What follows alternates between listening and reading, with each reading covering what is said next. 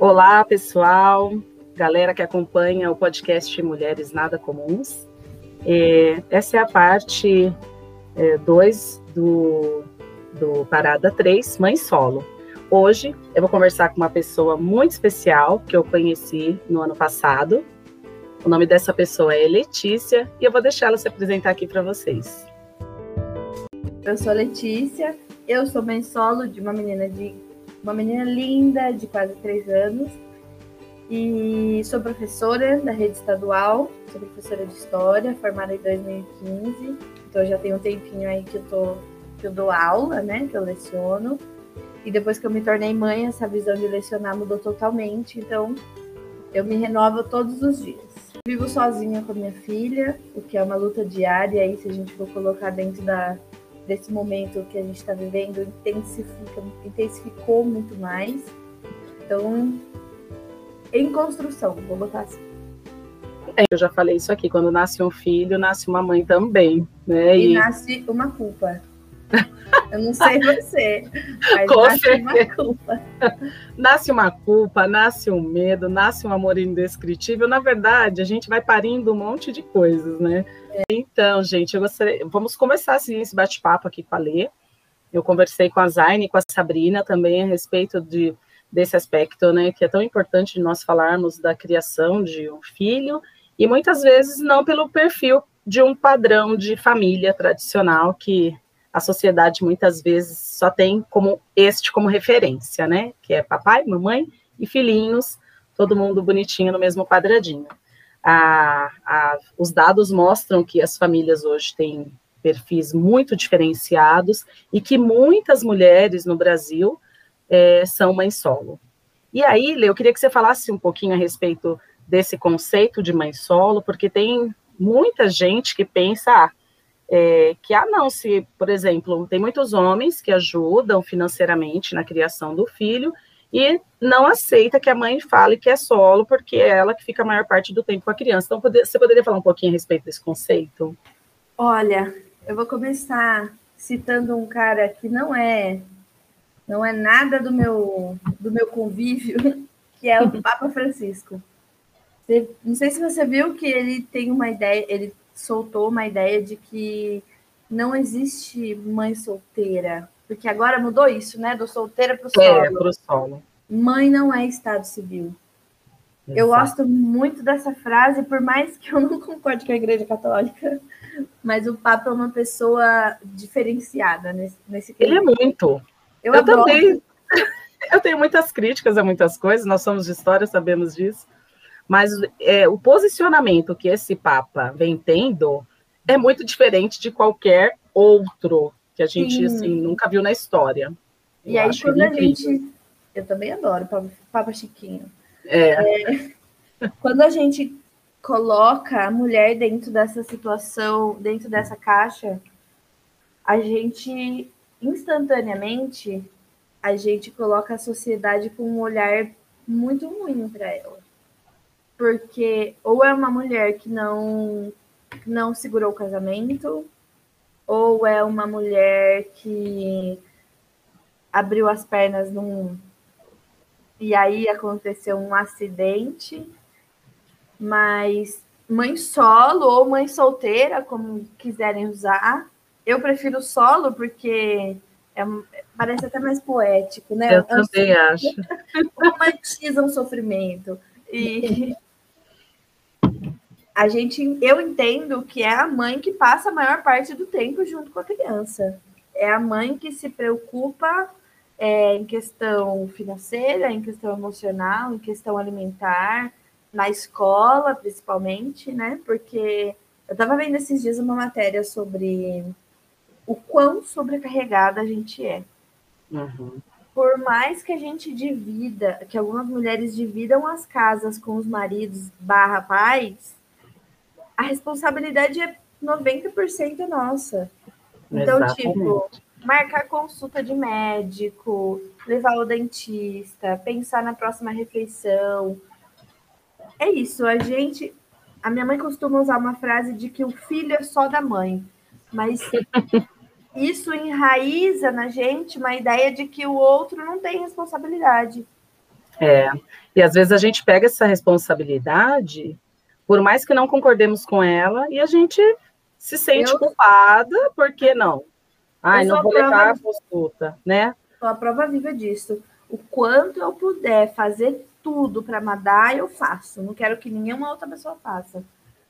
Tenho mudado muito esse pensamento nos é... últimos tempos, mas é muito difícil ainda deixar é. outras pessoas fazerem.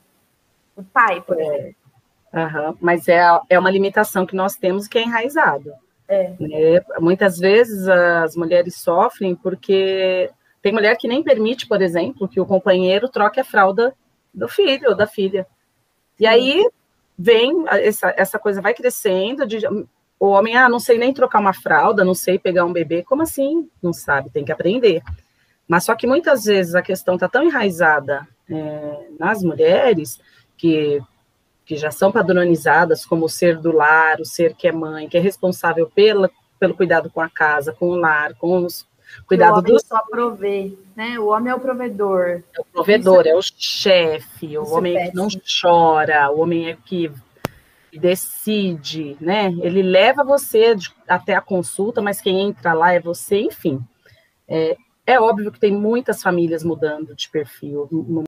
Conheço pessoas que, às vezes, a mãe estava tão cansada de ter acordado várias vezes para amamentar que eles ficavam acordados, segurando o bebê no colo da, da mãe, com, segurando ah, o peito ali na boca da criança para a criança ser alimentada.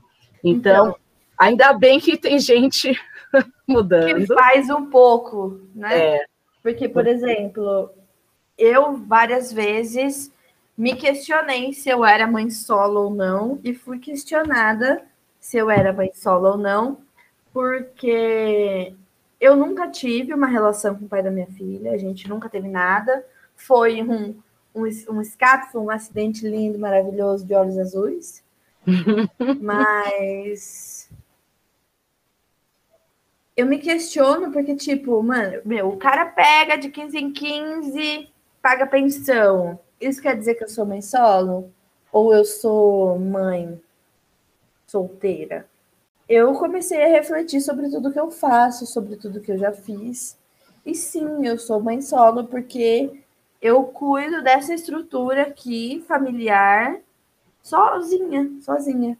Tenho o apoio de outras pessoas, mas uhum. que não é um apoio convencional, que não é isso que você disse sobre a caixinha da sociedade, mamãe, papai e filhinho.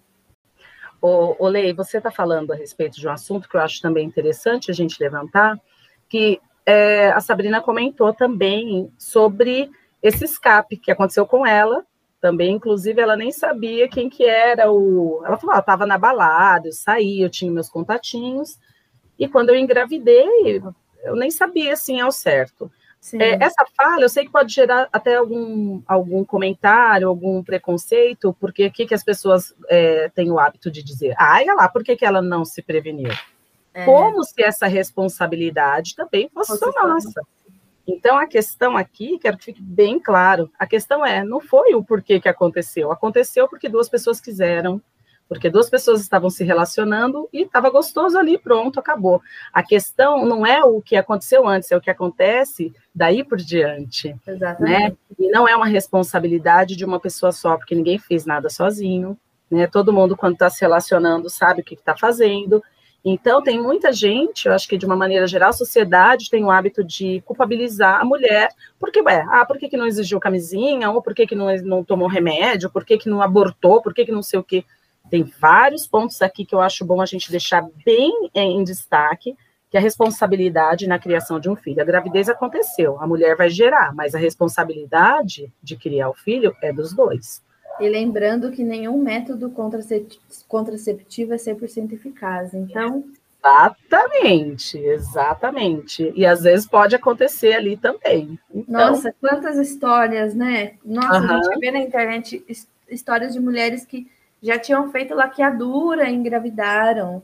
Sim, e homens também que fizeram vasectomia, homens vasectomizados, que a mulher engravidou e foi uma cena constrangedora e tudo mais, só que quando foi fazer a reavaliação, viu que o negócio tinha reconstituído lá, enfim. Então, é. ninguém, ninguém engravida porque quer. Assim, ai, sem querer, Sem é, exatamente. Às vezes não há intencionalidade na hora, mas é, nós sabemos o risco né, que corremos. É. E aí, me conta, conta para nós, né? Como que foi é, esse processo contigo, já que foi uma você não, não foi algo planejado, tal. E quando você descobriu que estava grávida, como que foi essa descoberta? Como foi esse bate-papo com, com o pai da Madá, né? Que estava ali também, que não, provavelmente não estava esperando por isso. Como que foi esse primeiro momento? Nossa, foi loucura. Porque foi assim, eu estava vivendo enlouquecidamente. Eu estava vivendo o melhor momento da minha vida. Eu estava saindo de quinta, segunda, sabe? Tava trabalhando muito, be be bebendo muita cerveja e tal. E aí me relacionei com o pai da Madá algumas vezes e a gente era bem amigo. Nossa, a gente era muito amigo mesmo. E ficamos uma noite, e eu lembro que foi exatamente uma noite que eu perdi as minhas aulas no, no estado e aí eu fui, eu fui beber para extravasar. Falei, ah, vou beber porque eu não vou ter dinheiro mês que vem. Ai, que foda. E, e aí, beleza. Não sabia que estava grávida. Fui acampar em Santo Tomé das Letras. E ele foi junto ah. comigo. Tava ele mais um outro amigo nosso. E eu, louca para entrar na cachoeira, morrendo de cólica. Só que aí eu falei, ah, eu não vou entrar porque eu vou menstruar e tal. Voltei para casa e continuei sentindo cólica. Até que um dia eu falei pro meu amigo, eu falei, ó, vou ter que fazer um teste porque tá atrasado aí e eu tô ficando nervosa já. Não sei o que fazer da minha vida. Aí fiz o teste, deu positivo no mesmo segundo. E aí começou a saga, né? Ah porque a gente acha que vira uma chave, na hora que você faz, deu positivo, virou a chave. Não. É um processo. E é um processo dolorido, é um processo alegre ao mesmo tempo. Porque eu descobri numa sexta-feira à tarde, fui trabalhar ainda, não conseguia nem saber meu nome, fui trabalhar e mandei mensagem para o pai da Madá no mesmo dia, só que ele só viu no domingo.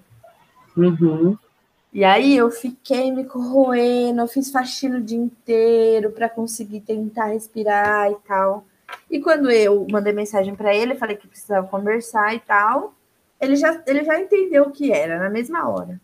É. Não precisou, não precisou ser muito esperto para entender, não.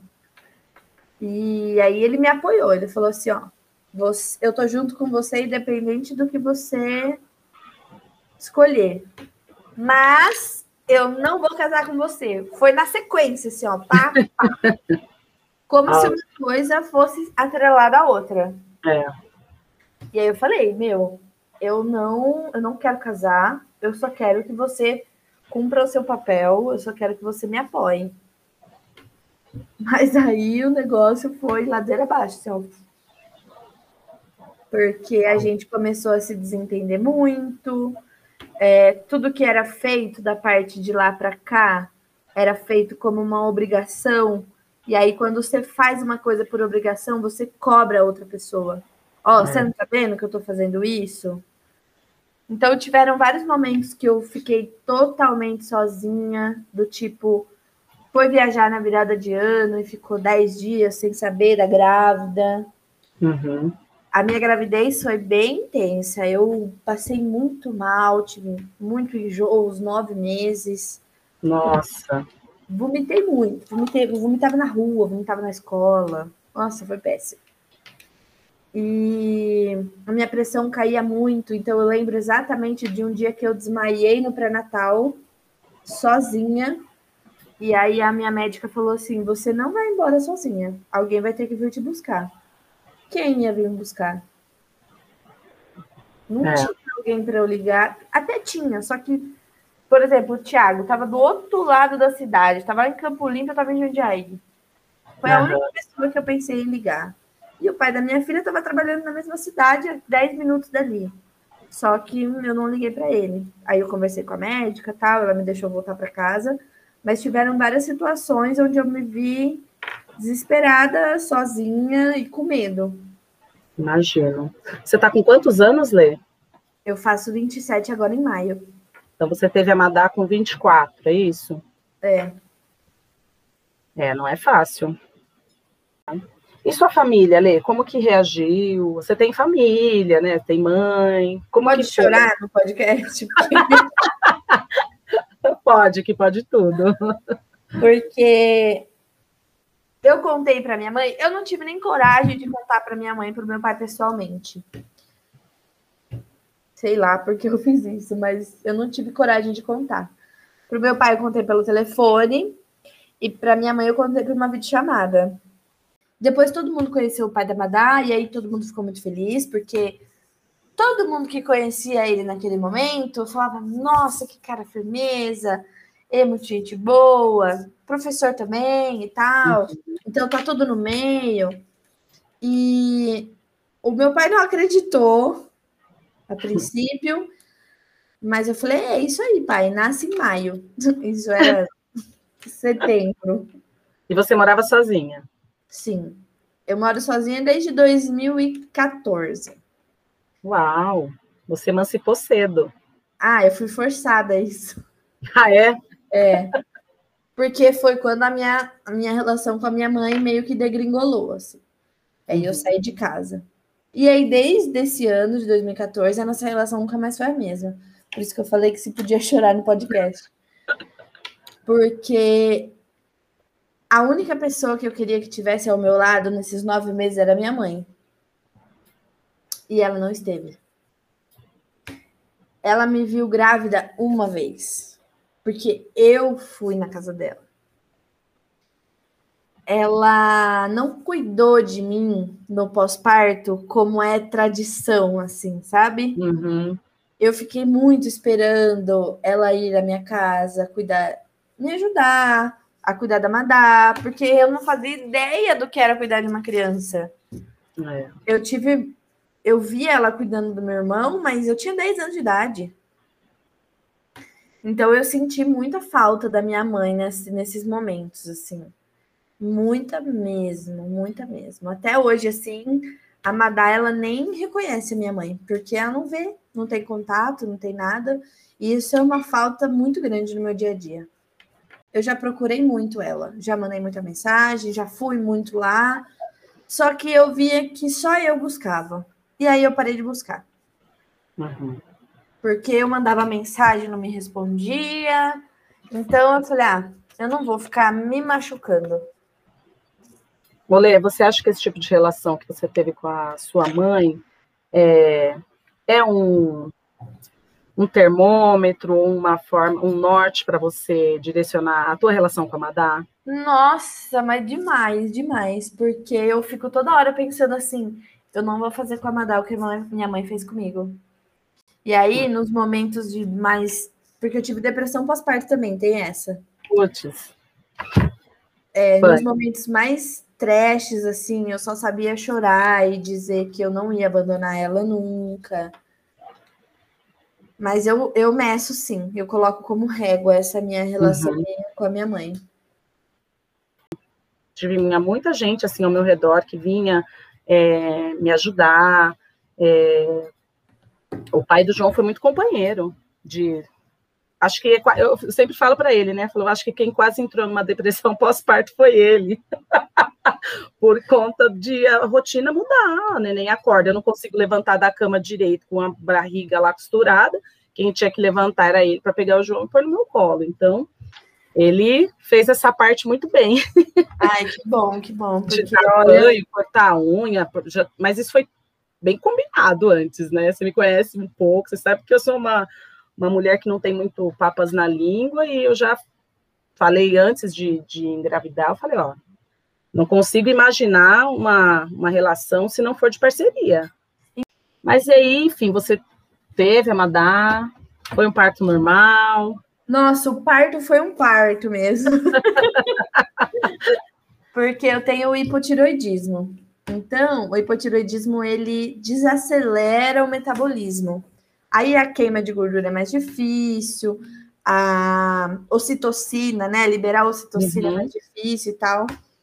E aí eu fui induzir o parto. Eu fiquei 48 fucking horas Ai, no hospital, colocando o comprimido de indução e fazendo agachamento e ficando na, na banheira, no chuveiro, é, caminhando pelo hospital. dando mão na parede. Sim, ó, eu só não fui na bola, porque a bola estava murcha. Senão eu tinha feito todos os malabarismos possíveis. E aí, depois de 48 horas, a bolsa rompeu sozinha, a Madá estava virada, Nossa. não saía de 3 centímetros. Nossa. Aí pensa, eu estava exausta, exausta. O hospital aqui de Jundiaí não é um hospital hum, preparado para um parto natural ou humanizado. Então, eu estava com medo de sofrer alguma violência obstétrica, porque o hospital já tinha uma fama e tal. E não saía dos 3 centímetros. Aí eu falei, chega, já basta.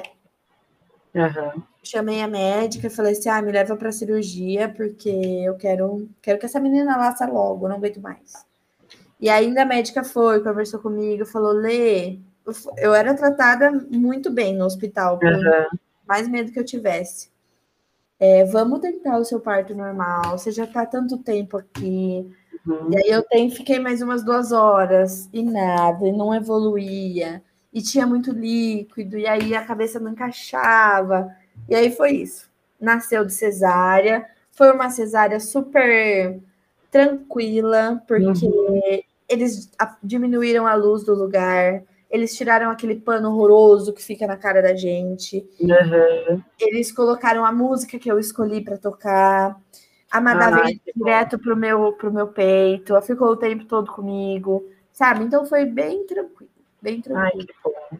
A recuperação da cesárea, que é uma porcaria, né? É, eu não gostei também. Nossa, eu não conseguia me mexer, porque se eu levantava, parecia que ia cair tudo.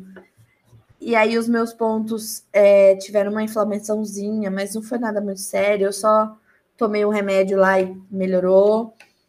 Mas ela nasceu em maio e tava muito frio. Uhum.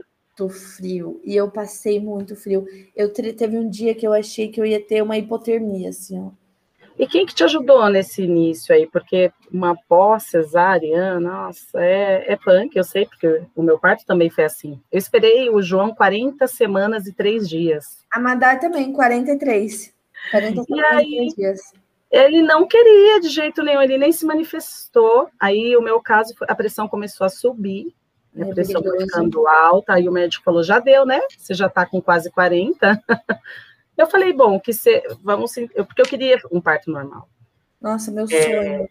Aí ele falou assim, agora tem que ser o que é melhor para você, e para o bebê. Eu falei, eu tô, falei, claro, com certeza. E aí Não, foi também muito, questionar, né? foi muito tranquilo. Colocaram ele no meu peito quando ele nasceu, mas eu achei que foi pouco. É, mas, enfim, no final das contas deu tudo certo, mas O meu foco na gravidez não foi comprar um monte de coisa para criança. Foi me informar sobre a amamentação, foi me informar Aham. sobre o parto. E eu fazia isso sozinha. Eu mandava, sei lá, um link, eu mandava um arquivo para o pai ler e não obtinha retorno. Não, eu nunca, eu nunca em nove meses tentei e conversei, ó. Eu quero que você me ajude nisso, nisso, nisso no- durante o parto. Porque não houve abertura para isso. uhum, Porque não tinha interesse da outra parte de saber como é que fica o bico da teta quando vai amamentar. é, Então, nessa recuperação, o pai da Madá ficou em casa durante dois meses. uhum, Mas vou falar aqui, se ele ouvir esse podcast, ele vai discordar, mas era como se nada tivesse, como se ele não tivesse lá. Porque eu lembro de pedir para ele lavar o banheiro, porque o banheiro estava sujo, e ele demorar uns dois, três dias ainda para ir lavar. No- na primeira semana, ele acordou de madrugada, depois nunca mais. O meu peito vazou muito leite, machucou muito. E eu ma- amamentava de madrugada sozinha.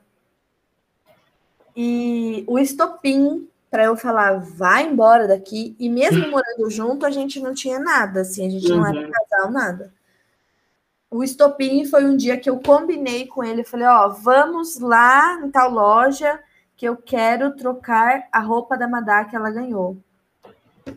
Eu sabia que ele ia chegar no horário X e ele demorou quatro horas para chegar. E aí eu falei, meu, a gente não tinha combinado de ir. E aí, para ele, isso foi um absurdo, porque eu estava cobrando uma situação de que eu não era casada com ele. Então, aí já virou uma bola de neve. Eu falei, meu, vai embora. Vai embora, que daqui para frente eu faço tudo sozinha. E aí ele foi. E aí, dos dois meses e meio da Madá até agora, quase três anos, só eu e ela. Só vocês duas. Ele dá um suporte financeiro, fica com ela de vez em quando.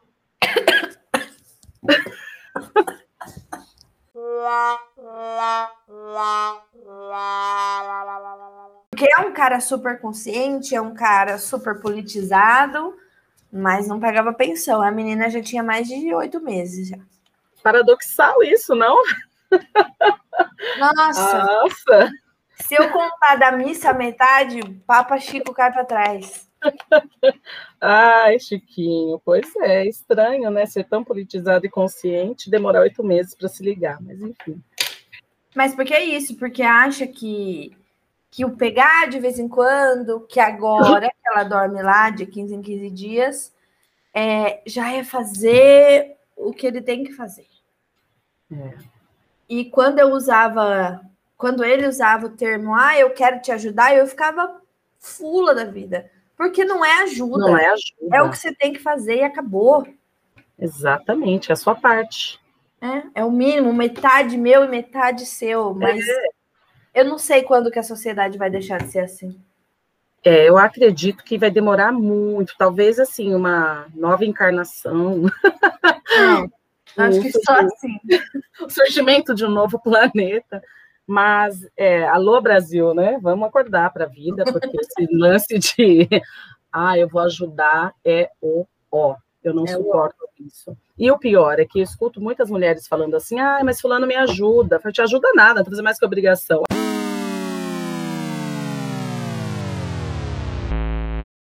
Ai, porque realmente, gente, não é fácil ser mulher em vários aspectos e, e, e nós acabamos tendo uma energia que eu não sei de onde vem para dar conta de tantas coisas. E aí eu fico pensando bastante em, em, casos como o seu e o de muitas mulheres, né, que às vezes não tem esse apoio. Aí eu queria que você falasse um pouquinho sobre e aí quando você está apurada, você não tem uma relação com a tua mãe, né, com a com teu pai, distante. O meu pai é ainda mais presente, mas, por é. exemplo, meu pai trabalha todos os dias. Agora, não dá para ir na casa do meu pai, porque meu avô mora com ele, ele tem 83 ah. anos, então, tipo, ir na casa deles é inviável nesse momento.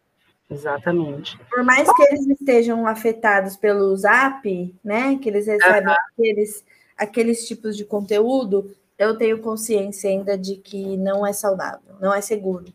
É verdade. E aí, quem que quem seria a sua rede quando você precisa? Que tipo de rede você tem aí? Porque eu sei que existe uma galera muito especial que está à sua volta, né, ao seu redor, que eu conheci antes de te conhecer. É, fala um pouquinho sobre isso. Nossa, é muito louco, porque a minha rede é formada pelos meus amigos. E os meus amigos, em sua maioria, homens. E a gente é uma família. Eu vou chorar de novo.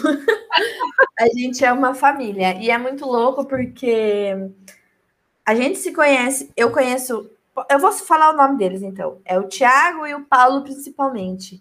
Uhum. Tem, tem, o Felipe também que mora com o pessoal, mas o Felipe tá, tá numa outra vibe agora. mas o Tiago e o Paulo é a base da minha pirâmide, assim, ó, porque quando eu preciso fazer alguma coisa, quando eu preciso que alguém fique com a Madá, quando eu preciso ficar com alguém, quando eu preciso desabafar, quando eu preciso chorar, é para eles que eu corro. E o Tiago, a gente ficou sem se falar durante muito tempo, porque a gente namorou lá atrás, a gente ficou sem se falar. E o dia que ele descobriu que eu estava grávida, ele me mandou uma mensagem e parecia que nada daquilo que a gente viveu tinha acontecido. Então Nossa, a gente espetacular. A gente é melhores amigos. O Thiago é meu melhor amigo. O Thiago e o Paulo, eu não tenho o que dizer sobre eles. Tenho, que eu amo muito eles. Mas... Ó, declaração aqui, hein? Vou disponibilizar esse podcast na Europa, toda a América, África, Ásia. Coisa famosa. É. E, e é isso. O meu modelo de rede de apoio é esse: são os meninos. São dois caras que sabem conversar, são dois caras que brincam com a minha filha. Uhum. Teve uma vez que eu deixei a Madá com o Paulo e, e fui no centro da cidade com o Tiago, resolvi sei lá o quê. E voltei pensando assim, Ti, tem que levar um marmitex, porque já é tarde, tem que fazer o almoço da menina. Aí eu cheguei, falei, vamos esperar chegar, e aí a gente vê. Eu cheguei, o Paulo falou assim, pois a Madá já almoçou, já tomou uma madeira e se deixar vai almoçar de novo agora. Então, Ai, tipo, eles falam que eu tenho que dar o passo a passo do que eles têm que fazer quando eu deixo a Madá lá, mas eles sabem muito bem como fazer, porque eles têm um olhar diferenciado, é um olhar do tipo, muitas vezes é um olhar pedagógico, porque são dois professores, e um olhar artístico, artístico. porque tem um palhaço, tem um músico. Então, as referências que a minha filha tem são as melhores possíveis. Ai, que lindo. Eu, eu acho... adoro, eu adoro, eu adoro. Eu acho linda a relação de vocês. Fiquei muito curiosa, né, quando eu fiquei sabendo dessa relação e eu acho muito bonito é, a forma como vocês se dão bem, como eles cuidam da Madá, como eles têm essa preocupação, né?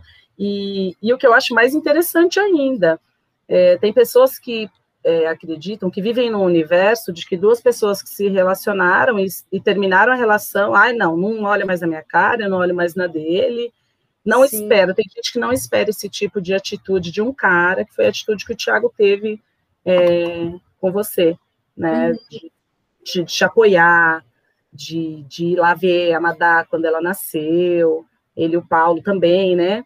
Sim. E eu acho isso uma, um exemplo de que às vezes as relações terminam, mas não significa que tudo é, precisa acabar. Às vezes não deu certo uma relação amorosa, mas significa que a amizade não não permaneça, né?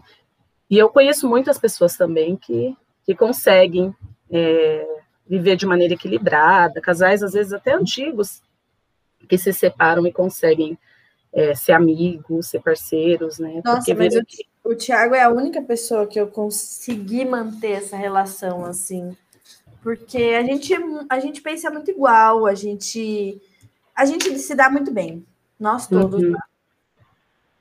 Ai, que legal. E a Madá é uma. Gente, a Madá é uma fofura. Eu tive o privilégio de conhecer a Madá. Come pra caramba. Fala super bem. É uma princesa.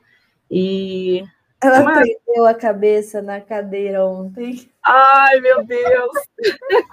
Foi tão engraçado. Mamãe apareceu com a cabeça presa na cadeira. E aí? Aí, aí já sai, né? Eu comecei a dar muita risada, muita risada. Eu passei mal de dar risada. E não saía de jeito nenhum. Aí eu liguei para quem? Liguei para o Thiago. E a Amanda chorando com a cabeça no pescoço, com a, com a cadeira no pescoço, assim. Aí o Thiago foi conversando com ela e eu peguei, tum, puxei e conseguiu. Mas doeu, eu acho, a cabecinha dela. Mas Tadinha. Ai, acontece, né? A gente não consegue dar conta de tudo. Não, não consegue. Ah. E não tem que dar conta de tudo também. Exatamente. Porque. Tem que dessa culpa, né? Dessa cobrança. Meu, Nossa, concluído é isso. É impossível, é impossível a gente ter controle de tudo aquilo que a gente faz e uma hora alguma coisa sai do controle e você tem que saber que isso é normal e que ninguém está controlando nada. Exatamente. Olê, uma pergunta. O que para você é mais desafiador nessa situação? Em ter, é, em ser a maior responsável pela criação da Madá? Nossa, que pergunta difícil, porque eu poderia elencar várias coisas que são difícil, difíceis na maternidade. Mas a maior responsabilidade é pensar na formação dela, do tipo na escola. Uhum. E na relação que ela tem com as outras pessoas. Eu até te mostrei a questão do, do livro, né? Ai, vamos fazer a indicação desse livro aqui? Vamos, tem um livro muito legal, que agora eu não lembro o nome da editora, ele não está aqui perto. O Meu Corpo, o... Meu Corpinho. Isso, o nome do livro é Meu Corpo, Meu Corpinho, que traz é, de uma maneira muito simples, muito singela, a questão da proteção do corpo da criança. Eu achei maravilhoso. E ele é lindo, ele tem desenhos bonitos. E eu leio para ela todos os dias, porque isso para mim é uma preocupação muito grande do como de como essa sociedade é suja, né? E ai, mas agora eu descobri qual é a parte mais difícil. É saber que ela não estará embaixo das minhas asas todo o tempo. Ah. Porque é isso, ela vai para a escola, eu fico pensando, ah, eu quero que minha filha seja uma pessoa consciente, eu quero que uma pessoa, minha filha seja uma pessoa que questiona, mas eu quero que ela esteja aqui, ó, embaixo é. da galinha, porque. Mas é muito difícil saber que eu, a minha filha é do mundo, não é meu, não é minha. É, a gente não cria pra gente. Eu falo isso como se eu fosse bem moderninha. É um absurdo isso, eu não sei. eu falo, aí depois eu fico, ai, tenho medo de morrer, não quero morrer não. Nossa senhora! Isso, isso para mim é uma coisa que pega. Eu até falei com as meninas aqui no, no outro bate-papo, e eu falei, gente, eu não tinha medo de morrer, agora eu tenho, porque eu não quero que eu, eu quero ver o João crescer, poxa. Imagina. Quero dar pitaco na vida dele. pegar esse bicho aí e morrer por causa de uma gripezinha, né? É, essa gripezinha. Eu não tenho histórico de atleta, não. Nem eu. Nem eu, muito menos. Ai, Mas é muito diferente. Solidão e separação na maternidade são duas coisas dificílimas. A separação da mãe e filho, mãe e filho, assim. Uhum. É, Solidão materna é uma coisa muito tensa. Porque eu vivo isso não tendo uma, uma relação com outra pessoa. Só que tem gente que vive isso tendo uma relação com outra pessoa. É. Ah, isso me levou a pensar, inclusive, às vezes você é mãe solo sendo, não sendo mãe solteira. Sim. Não é verdade? É. Porque a tá responsabilidade com... toda é sua, você faz é. tudo, o cara só vai paga as contas.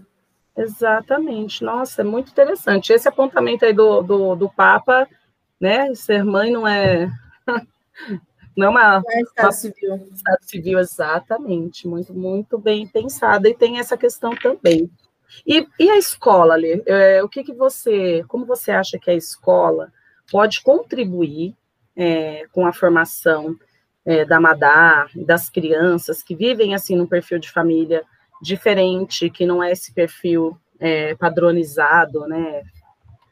Sim. Pelo mundo, enfim. Que, qual, qual você acha que é o papel que a escola tem que desenvolver para que ela cresça sem se sentir é, discriminada de alguma forma, ou que alguém olhe. Porque a gente tem essas preocupações, né? Sim, como que minha filha vai ser tratada, como meu filho vai ser tratado na escola, ah, é dia dos pais, e aí, de repente, o pai não aparece lá, enfim. Então, é, eu vou falar como professora e como mãe. Beleza. Como professora, eu, eu tenho um discurso acolhedor com os meus alunos. Eu sei que a realidade de várias escolas que eu trabalhei é horrível, para dizer assim uma palavra bem real. A realidade deles é aquilo que às, vezes a gente nem pode imaginar. Então, eu acho que um, um olhar de carinho é sempre importante. Às vezes eu vejo na, eu vi, eu vivi isso na pandemia agora. Às vezes não é às vezes não é o gato que jogou o negócio. Às vezes não é o conteúdo que é o, o mais importante. É. Às vezes é saber que, que o aluno está passando, o que, que o estudante está passando naquele momento. E eu queria, eu quero, como mãe, que na escola que a minha filha estiver, que ela tenha esse olhar de carinho, essa coisa do tipo do acolhimento. O Estado fala tanto que a gente tem que uhum. faz, planejar o acolhimento dos alunos, mas eu queria que os alunos, não só minha filha, todos os outros, fossem de fato acolhidos, independente de qualquer situação social. É. Independente de se mora só com a mãe, se mora só com a avó, se mora só com o pai. Eu acho que a gente tem que ter esse olhar para o aluno e esquecer que ele que ele é um papel em branco que a gente vai jogando só as informações em cima dele, sabe? A gente tem que abraçar. Agora não literalmente, porque não tem como. É. Eu também concordo plenamente com você. É, é, é importantíssimo, porque às vezes a, a, maior referência que as crianças, né, os adolescentes, os jovens têm, é, é tá na escola. Sim.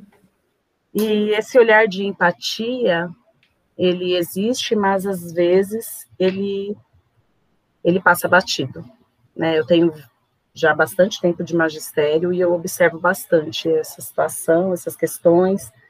É, tenho contato com alunos e ex-alunos e, infelizmente, tem muita gente que precisa evoluir nesse sentido de ter esse olhar é, mais cuidadoso com relação ao outro, de entender que a realidade do outro pode surtir um efeito lá na escola, sim, e entender e também que o que você fala aqui pode afetar o aluno que está ali do outro lado da mesa. Exatamente, com certeza. E como afeta. É, eu acho que essa, essa questão é, é muito importante, esse olhar para o outro, né? Principalmente para as crianças. E na educação infantil é onde tudo começa. Acho que se tiver uma, um bom plantio, né? Um semear bem acolhedor de verdade, tudo vai florescer de uma forma mais tranquila, mais bonita para as crianças em todos os sentidos, né? Não só em relação a esse olhar para a sociedade, para as mães e para as famílias, mas como, por exemplo, para as questões de gênero, é, questões étnicas, questões culturais de uma maneira geral.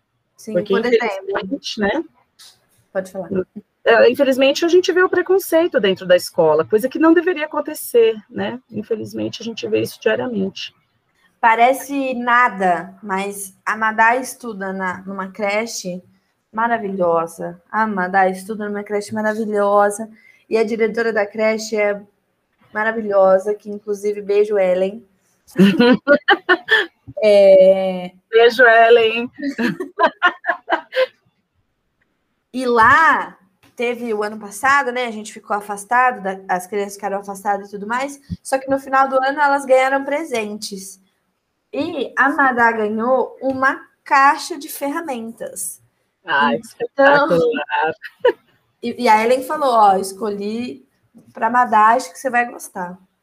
E é, é coisa simples, né? É coisa simples do uhum. olhar e falar: Meu, não existe isso de separação de brinquedos e separação de roupas. Não existe uhum. isso. E a criança tem que entender isso desde pequena, porque aí mais para frente a gente consegue ter um discurso mais aprofundado nas, nessas questões sociais. É, e o pior é que isso já está muito. É, tá tão enraizado que eu fui comprar uma toalha de bebê e a menina falou assim: é menino ou menino? Eu falei, eu quero que seque. Se secar, for bem aconchegante, um tecido bem gostosinho, tá tudo tá certo. Ótimo, é. Aí, Mas é isso, aí a gente entra numa outra discussão também, que é essa indústria do bebê. Porque é... tem tanta coisa desnecessária e tanta coisa separadinha, assim, uhum. que é só para gerar capital, na verdade, é só dinheiro. Exatamente. Eu lembro que fui comprar também uma banheira. Falei, ah, vou comprar uma banheira para o João, uma banheira diferente aqui, uma, mais prática, né? Quando ele cresceu um pouquinho. Aí só tinha rosa e branca. Eu falei, ah, pode ser essa rosa aí, que eu gosto de rosa. Aí, ah, mas não é menino? Aí, o que que tem? Qual o problema? Meu filho gosta de cor de rosa, não tem problema, a gente é. não tem problema com rosa. Eu adoro rosa também, ele gosta. E tá tudo certo, mas as pessoas estranham e comprar uma cozinha, mini cozinha e dar para o filho brincar de comidinha, não, porque tem que ser para mulher isso. É. é. o menino não pode pegar boneca. Eu adorava brincar de bolinha de gude com meu irmão. Nossa, Brincava de bolinha de gude. Par de carrinho aqui. Carrinho, pô, muito mais ativo e divertido. Acho que a sociedade tem que rever os conceitos, e não significa que a gente vai mudar de opção, e se tiver que mudar também, né, tá tudo certo. Mas não significa que tem que haver essa separação. Então, desde cedo, se a gente consegue dar uma orientada em relação a isso, se isso reverbera, né, nas escolas e Ai, nas mas famílias. a galera, a galera tá preocupada que a gente tá falando de sexo na escola. Mamadeira de e kit gay. Meu, a gente está preocupado, quer dizer, os professores que estão preocupados estão preocupados com coisas verdadeiras, né? A gente não está espalhando para as crianças aí como tem como é feita a relação sexual. A gente quer que as crianças se empoderem dos próprios corpos e cuidem deles. É, e... e não permitam que qualquer um toque, né? Sim, e que as meninas tenham uma consciência de que a sociedade que a gente vive vai sempre massacrar a gente. É Exatamente. É isso, é, é sobre isso. Exatamente. É o que eu mais desejo quando eu penso em educação, que a educação do, do meu filho e das crianças, de uma maneira geral, Seja tenham eles, exatamente, libertador. Mas tem uns caras loucos por aí formados em história falando que o Paulo Freire não tinha pedagogia libertadora coisa nenhuma, que ele era um genocida. Nossa. Falei, nossa, meu, não acredito que esse cara é formado em história, mas, gente. Genocida é quem paga milhões de reais em leite condensada, né? pois é. Eu, eu fiquei assim, horrorizada, mas tem muita gente com. É, que tem muita visibilidade, falando muita besteira. E as pessoas né, vão se apoderando disso, desses discursos e fazendo deles como se fosse algo sério, oficial e, e reafirmando preconceitos que já são muito presentes na nossa sociedade. Eu espero que a gente consiga mudar, né? Pelo menos um pouco, pelo menos Sim. espalhar assim, no nosso universo, que a gente consiga fazer diferente. Você falou em reencarnação, né, em outra vida, mas pode ser evolução também, né? A gente pode sair quebrando tudo aí. Ai, vamos, eu acho que a gente está começando uma. Se não fecharem mais cursos de história por aí. Ai, é, né? A gente é. tem que, que educar esse povo primeiro. Exato. Então, acho que a educação é um norte. Para mim, sempre é um norte, né? É um sonho. Você consegue ver? É o Marx. Ai, olha, eu tô vendo o Marx na sua parede. E o Freire também, ó. Olha o Freire. Embaixo parece o Jim Morrison. É o Belchior. Mas eles têm alguma semelhança.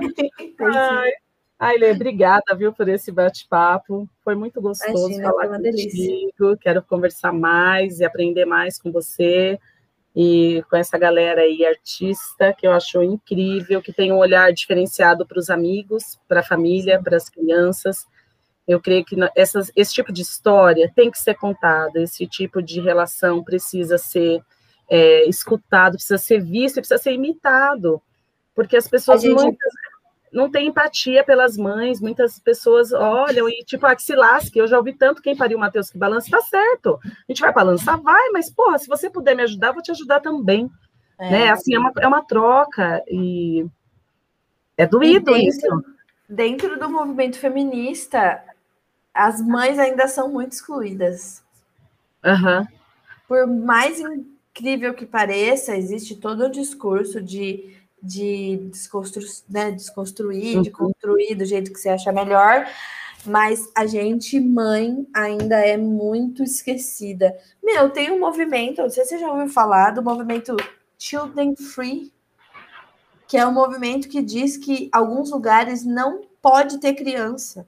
Movimentos apoiado por feministas também. Já vi várias meninas que são desse meio falando que não, não pode mesmo ter criança num ônibus de uma viagem de 12 horas. Ah, e sobre o movimento feminista é uma, é uma temática assim bem densa também, porque eu, eu não eu não, não gosto muito dessa ideia de que existe um, um separatismo e há uma separação, existem vários grupos numa vertente, num, num, grupo que deveria ser um grupo só.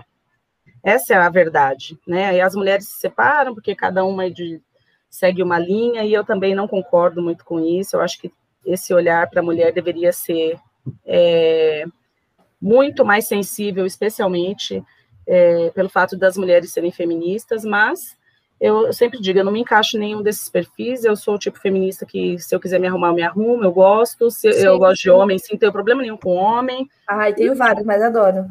Ah, é, é, é não... eu tenho problema com a sociedade de uma maneira geral, e com homem, especialmente machista, então eu adoro esses, porque esses são os que eu mais gosto de debater. Ah, esses que me dão mais ibope. Mas, enfim, é, não tem, é, são problemas né, que, a, que a gente tem, mas que eu não tenho.